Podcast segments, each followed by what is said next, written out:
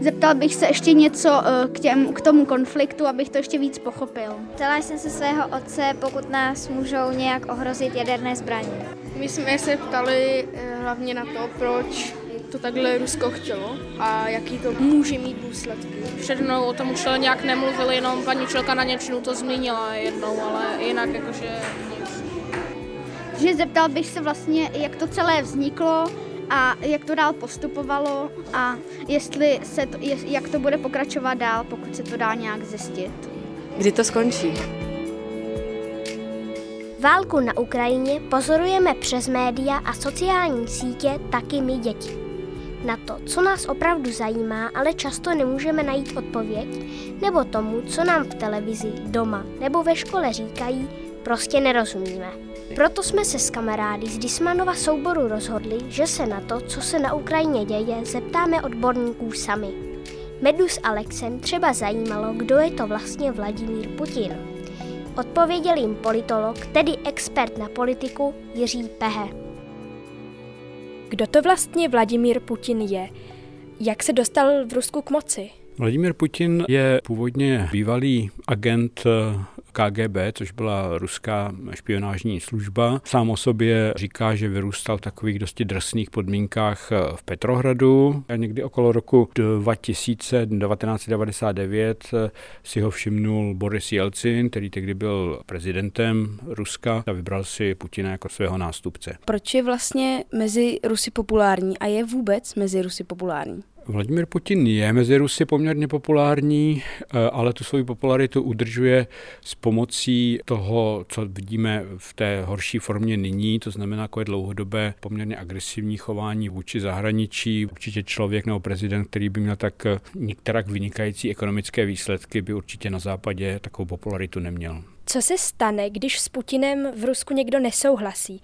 Můžou ho třeba potrestat jako u nás, když tu byli komunisté? Zhruba před těmi 15 lety, když Putin začínal, před 20 lety lépe řečeno, tak eh, protesty proti němu byly možné bez toho, že by ti lidé nutně eh, museli být potrestáni, ale postupem času Putin utahoval šrouby a vytvořil systém, v němž dnes v podstatě není možné proti němu demonstrovat na ulicích bez toho, aniž by ten člověk eh, riskoval, že skončí na několik dní ve vězení. Proč se vůbec prezidenti jiných zemí s Putinem kamarádí a nebo s ním souhlasí? Vlastně až do čtvrtka se ho zastával i náš prezident a my teď jsme s Ukrajinou. Těch důvodů, proč eh, různí politici západní Putina podporovali, bylo více. On, jeden z nich byl, řekněme, by se popsat jako určitá naivita, kde ti západní vůdci doufali, že přece jenom Putin nemůže být někdo, jako třeba byl Adolf Hitler. No a pak samozřejmě jsou politici na západě, kteří jsou nějakým způsobem Ruskem buď koupení, anebo vydíratelní. Do jaké kategorie patří náš pan prezident, zatím nikdo neví přesně. Jak by bylo možné Putina sundat z jeho místa a je to vůbec možné? Demokratickou cestou ho tak říkají, sundat asi nepůjde, takže eh, předpokládal bych, že podobně jako tomu bylo v minulosti skoro vždy v podobných diktaturách, tak eh, Putin pokud eh, skončí, tak skončí spíše násilně, násilnou, násilným převratem nebo dokonce jeho zavražděním. Proč se chce Rusko pořád tak roztahovat? No, to je velmi dobrá otázka. Václav Havel říkal, že největším problémem Ruska je, že je to země, která neví, kde začíná a kde končí. A Rusko má vlastně tento, tento jaksi problém už po mnoho století. A myslím si, že to je tak hluboce zaryto v ruské národní mysli, že právě toho velmi dobře dokáže využívat Putin, protože on hraje přesně na tuto notu, že my jsme přeci byli mocné imperium, to, co byl sovětský svaz, tak to bylo ruské imperium fakticky a to jsme všechno ztratili a teď je, teď je potřeba to všechno získat zpátky. Co momentální invaze na Ukrajinu Rusku přináší a vyplatí se jim to? To je velká otázka, protože si myslím, že ona měla původně přinést něco jiného, než to se stalo ve skutečnosti. Putin zamýšlel eh, tou invazí velmi rychle přivést Ukrajinu pod ruskou kontrolu a měl takovou představu, že pokud Ukrajinu dobude, tak eh, ta Ukrajina se nějakým způsobem velmi rychle organicky včlení zpátky do soustátí s Ruskem nebo se stane přímo jeho částí opět, jako, jako tomu bývalo třeba ve středověku. Ale bohužel způsob, jakým to udělal, eh, na mnoho a mnoho let dopředu opravdu poškodil vztahy mezi Ukrajinci a Rusy a kdyby se Putinovi podařilo Ukrajinu skutečně získat vojensky, tak eh, bude extrémně složité nějakým způsobem té zemi vládnout, ovládat jí.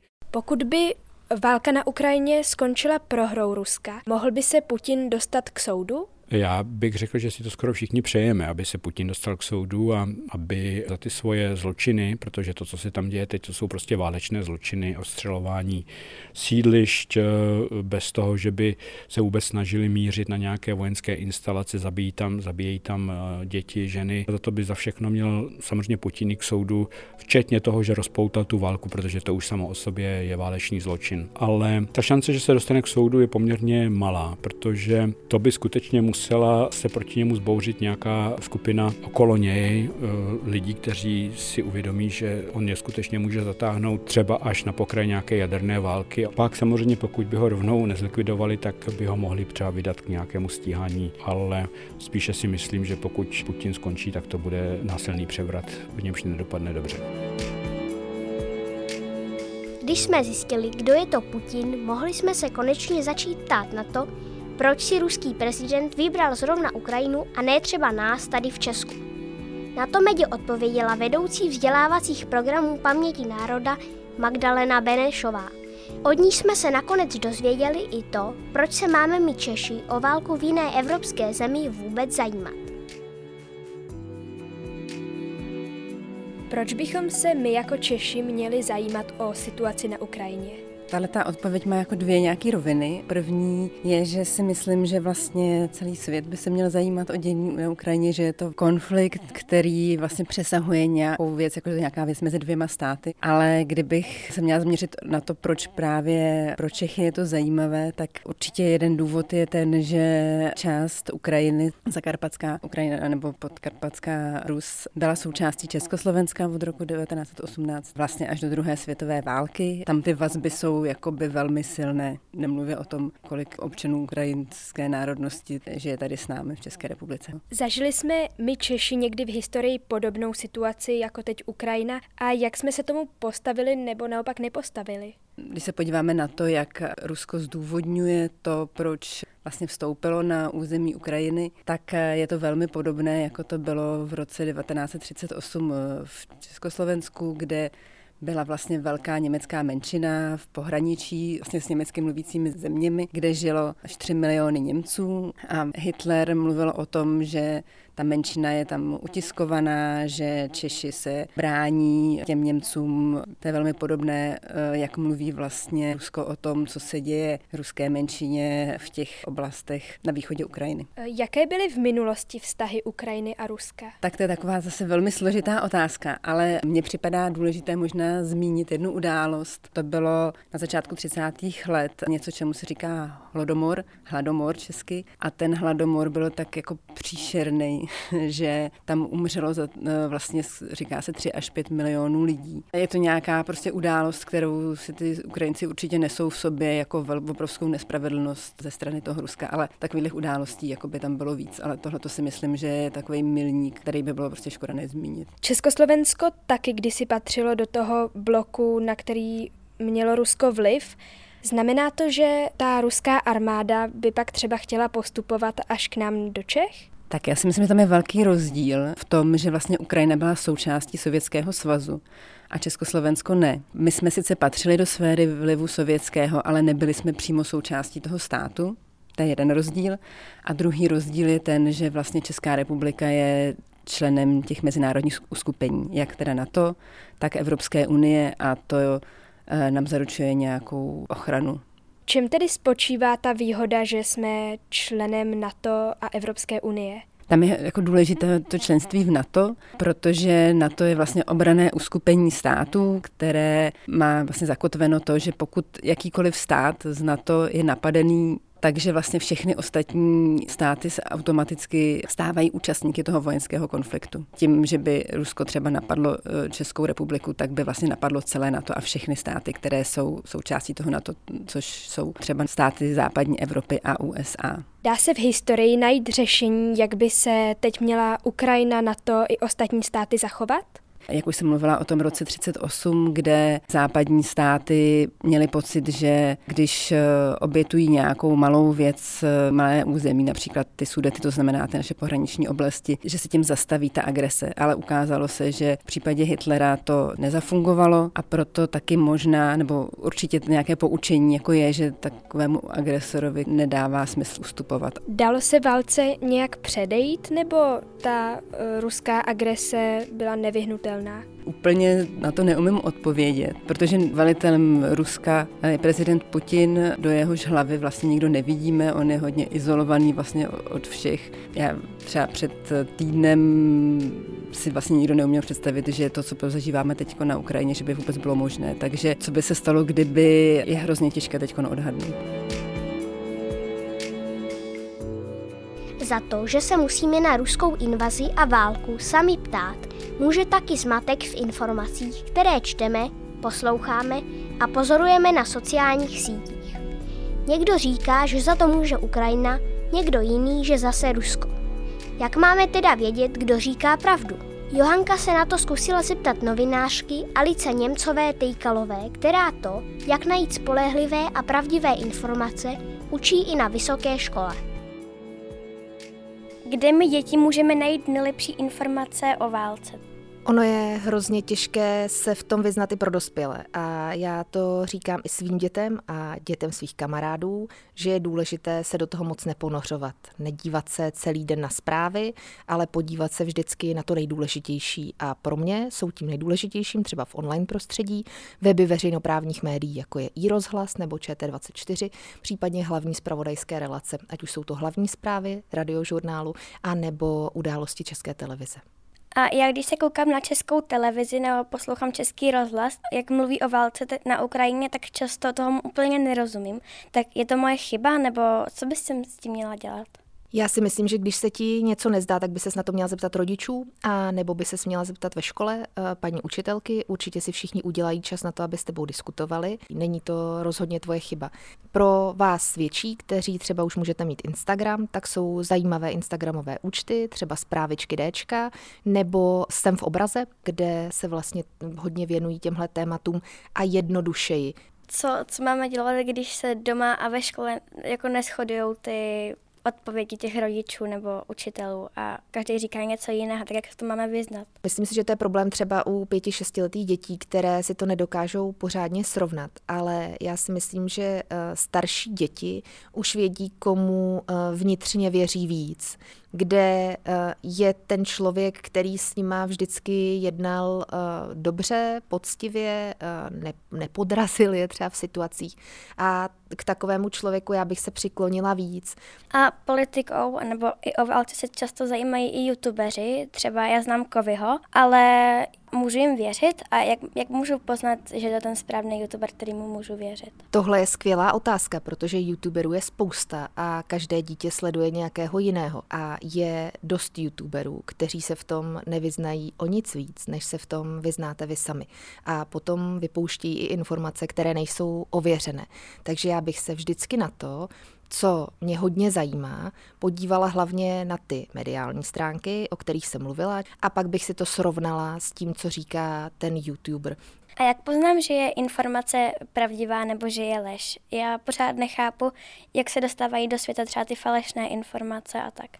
Dezinformace se uh, někdy šíří proto, že je někdo šířit chce a dělá to třeba proto, aby někoho jiného zmátl, je to něco, na co si musíme zvyknout právě v době válek. Není to vůbec nic nového, zažili to naši, naše babičky, naši dědečkové, prababičky, pradědečkové. Ale podívej se třeba, když vidíš fotky, tak dneska už jsou tak dokonalé koláže, že na to často naletíme uh, sami a díváme se na to a vidíme, že je to vlastně hodně tomu podobné.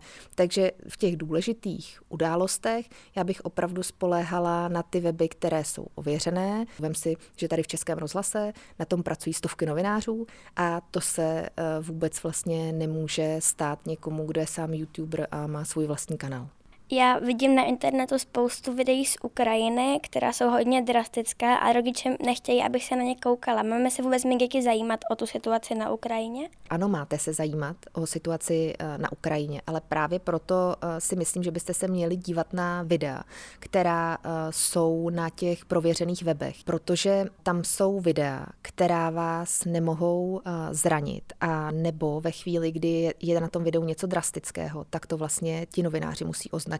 Ale ta videa, která se šíří po sociálních sítích nebo právě šíří youtubeři, mohou být opravdu šílená, takže těmhle videím bych se určitě vyhýbala, nedívala bych se na ně. Já mám hodně spolužáků z Ruska a některých kamarádů a oni tvrdí, že za všechno může Amerika. A jak jim mám vysvětlit, že nemají pravdu nebo můžou mít pravdu v tomhle? My máme eh, v České republice opravdu hodně lidí, eh, kteří tu žijí, ať už z Ruska nebo z Ukrajiny. Eh, velmi často se teď dětem ve třídě stává, i že tam mají člověka, který je z Ukrajiny a člověka, který je z Ruska. Zaznamenala jsem velké spory mezi dětmi právě kvůli tomuhle tématu. Boří se kamarádství. Na některých faktech je potřeba trvat. To je věc, která je jasná. Já mám dneska na sobě růžovou mikinu. Ty víš, že je růžová, já vím, že je růžová, ale uh, jsou děti, které vyrostly v rodinách, kterým se s nadsázkou říká, že tohle je zelená barva o těch jednotlivých tématech. Oni prostě věří tomu, že to je zelená. Přesvědčit je, že to je růžová, dá dost práce. Skoro každý z nás má ve třídě nebo mezi kamarády z kroužků nějaké ukrajinské nebo ruské kamarády. Těch ukrajinských teď budeme mít kolem sebe asi ještě víc, protože už teď s maminkami před válkou z Ukrajiny utíkají. Naše redaktory Honzu a Matěje zajímalo, jak se k těmto kamarádům máme chovat a taky to, jak se mají chovat ukrajinské a ruské děti k sobě navzájem. Odpovědi našli u psycholožky Gabriely Dimešové. Máme se války na Ukrajině bát? Určitě všichni prožíváme v tuhle chvíli nějakou úzkost, nějaké obavy a je to v pořádku, protože to je obraný mechanismus našeho organismu. Důležité je vědět, že děti i dospělí prožívají úplně to samé, že to není tak, že by ty rodiče vaši s tím neměli stejný problém jako vy děti a důležité je si o tom s nima promluvit a tím vlastně nějaký napětí, který máte v sobě, vlastně vyventilovat. Když mám ve třídě třeba ruského nebo ukrajinského spolužáka, jak se k němu mám chovat?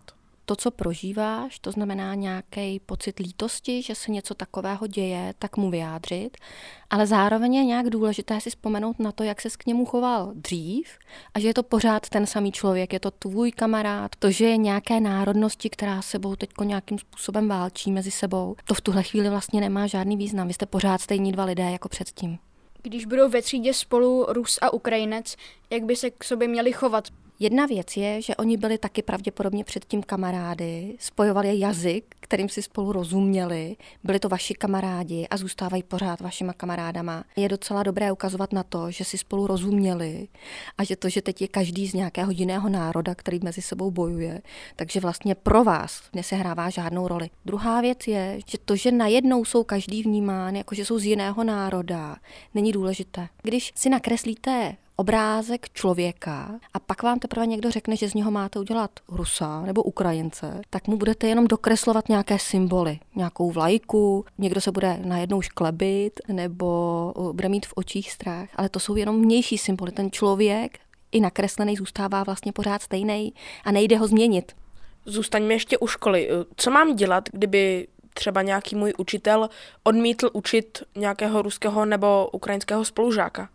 Já jsem přesvědčená o tom teď na obecné úrovni, že jakýkoliv šikaně nebo nespravedlnosti se má dát hranice a okamžitě.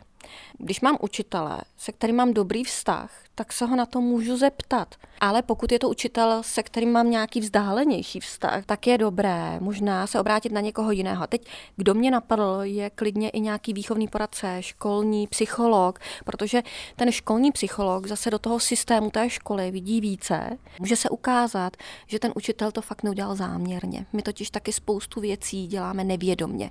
Můžu se hněvat na Rusko nějak tady vevnitř a úplně nevědomně se budu chovat k tomu žákovi uh, jinak, než dřív, ale fakt si to nemusím jako učitel uvědomovat a vůbec to nemusí souviset s tím, že jsem vošklivý učitel v tu chvíli. Jaké to může mít pro děti buď na Ukrajině nebo vlastně kdekoliv uh, psychické následky? Pokud jde o dítě, které přijede, to znamená dříve jste ho neznali, tak to dítě může projevovat ty následky toho traumatu různými způsoby. Když jsou to malé děti, tak eh, to jsou děti, které třeba začnou být hodně aktivní, zdánlivě strašně zlobějí a lidi se na ně zlobějí, že jsou to přece děti, které mají být traumatizovaný a oni takový vůbec nejsou, oni běhají do kolečka, ale vlastně ta aktivita je způsob vyrovnávání se s tím traumatem a s tím napětím, které mají v sobě.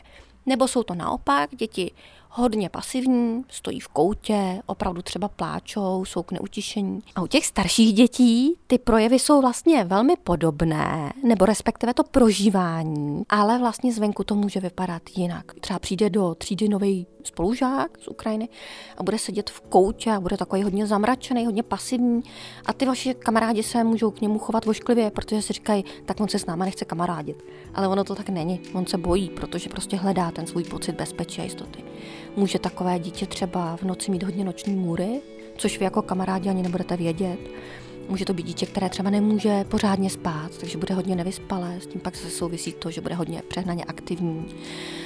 A těch projevů tam může být strašně velké množství. Poslední, co nám vrtalo hlavou, je to, jak můžeme lidem z Ukrajiny pomoct my děti. A to nejen kamarádům ve škole, ale i těm, kteří na Ukrajině pořád jsou. Peníze jako rodiče posílat většinou nemůžeme a jet přímo na Ukrajinu taky ne. Meda s Matějem se vypravili za novinářkou České televize Norou Friedrichovou, která se charitě a pomoci druhým dlouhodobě věnuje. Jak můžeme Ukrajině pomoci my děti? Jsem nad tím přemýšlela, protože i moje dcery eh, teď vyselektovaly hračky, které chtějí darovat ukrajinským dětem, tak mě napadá třeba tohle a vím, že po hračkách je trochu poptávka proto, že lidi teď hodně posílají peníze nebo třeba dávají oblečení, ale eh, s rodiči sem cestují i děti a děti potřebují hračky. A pak mě napadlo, že by se určitě hodily třeba fixy, omalovánky a knížky v ukrajinském jazyce. Na internetu je spousta charit, které ale nejsou opravdové jak můžeme rozpoznat ty opravdové? To je občas otázka i pro mě, musím říct. A asi bych si zkusila takovou charitu projet internetem. Podívala bych se třeba na její webové stránky, podívala bych se, jak funguje třeba na sociálních sítích, podívala bych se třeba na to, zda má transparentní účet, který ale není podmínkou, ale pokud ho třeba ta charita má, tak podívat se na něj. No a možná bych se taky dívala na televizi, hodně uh, televize vysílají reportáže, ve kterých různé charity vystupují a to už je také určité vodítko o tom, že ta charita je braná jako důvěryhodná. Které organizace byste doporučila? Já bych asi doporučila organizaci, která je poblíž vás, poblíž místa, kde bydlíte. Třeba nějaké lokální středisko, protože tam přesně vidíte lidi, kteří tam chodí. A teď sem Ukrajinci jezdí k nám, takže Ukrajinci budou chodit do téhle organizace a vy jim tam třeba můžete nechat nějaké věci. Dává teď vůbec smysl jezdit na Ukrajinu nebo k hranicím pomáhat, nebo už je tam moc lidí? Organizace i úřady teď vyzývají, aby lidi k hranici nejezdili, protože je tam strašný provoz. A to hlavně z druhé strany. Prostě teď je tam eh, nahečmáno tolik lidí, kteří potřebují utéct před válkou a před bombami, takže každé další auto, které jede v protisměru, tak tam bohužel zabírá prostor. Takže teď je lepší si myslím tu pomoc koncentrovat sem a to buď do organizací, které rozdávají pomoc tady v místě, anebo organizacím, které tu pomoc potom převezou třeba humanitární humanitárním vlakem. Je lepší zakládat nové charity třeba v našem malém městečku nebo v naší vesnici, anebo přimlouvat ostatní, aby dávali peníze nějaké větší charitě? Já bych vás asi podpořila v tom, abyste zkusili něco vlastního. Ona to je hezká zkušenost a mm, já ráda i podporuji malé před těmi velkými. A líbí se mi třeba to, že v těch malých uskupeních jsou nadšenci, které to strašně baví a dělají to proto, že chtějí eh, se do něčeho připojit a chtějí třeba něčemu pomoct a chtějí taky něco udělat. Takže rozhodně běžte do toho a vůbec se toho nebojte. Jak můžeme pomoci lidem, kteří žijí tady v České republice, ale mají třeba na Ukrajině nebo v Rusku nějaké příbuzné? Asi v tuhle chvíli jde primárně o příbuzné na Ukrajině, protože tu bombarduje Rusko a tam umírají lidi. A tohle je věc, která není úplně teď snadná, protože třeba Ukrajinci, kteří žijí tu, tak mají doma příbuzné a bojí se o ně, bojí se, že zemřou. A pokoušejí se je dostat sem. A trochu složitá je přeprava Ukrajinců na, ukrajinsko, na ukrajinskou hranici, protože prostě ta země je ve válce, padají tam bomby a do toho tam máte někam jet autem To je velmi složitá věc a já obdivuju všechny Ukrajince, kteří se zatím dokázali na ty hranice dostat. U spousty lidí je teď vidět obrovské nasazení a vůle pomáhat Ukrajincům. Myslíte, že to lidem vydrží?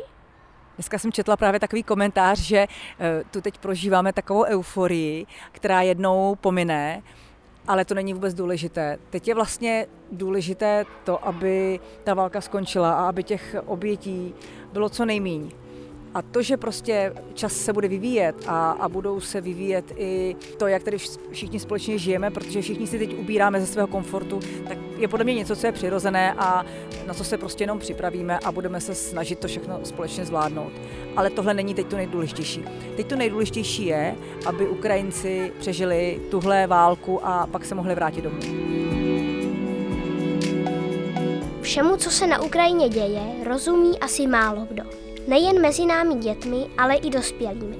My už ale díky těmto rozhovorům chápeme alespoň to základní. Za celou redakci Dismanova souboru se loučí Kristián Páca. A nebojte se, když něčemu nebudeme rozumět, tak se na to zase zeptáme. Moc vám děkuji za rozhovor. Já taky děkuji za zajímavé otázky. Tak my vám asi děkujeme za rozhovor. No já děkuji vám a byly to krásné otázky. Já vám děkuji za rozhovor. Já děkuji za pozvání. Moc vám děkujeme za rozhovor.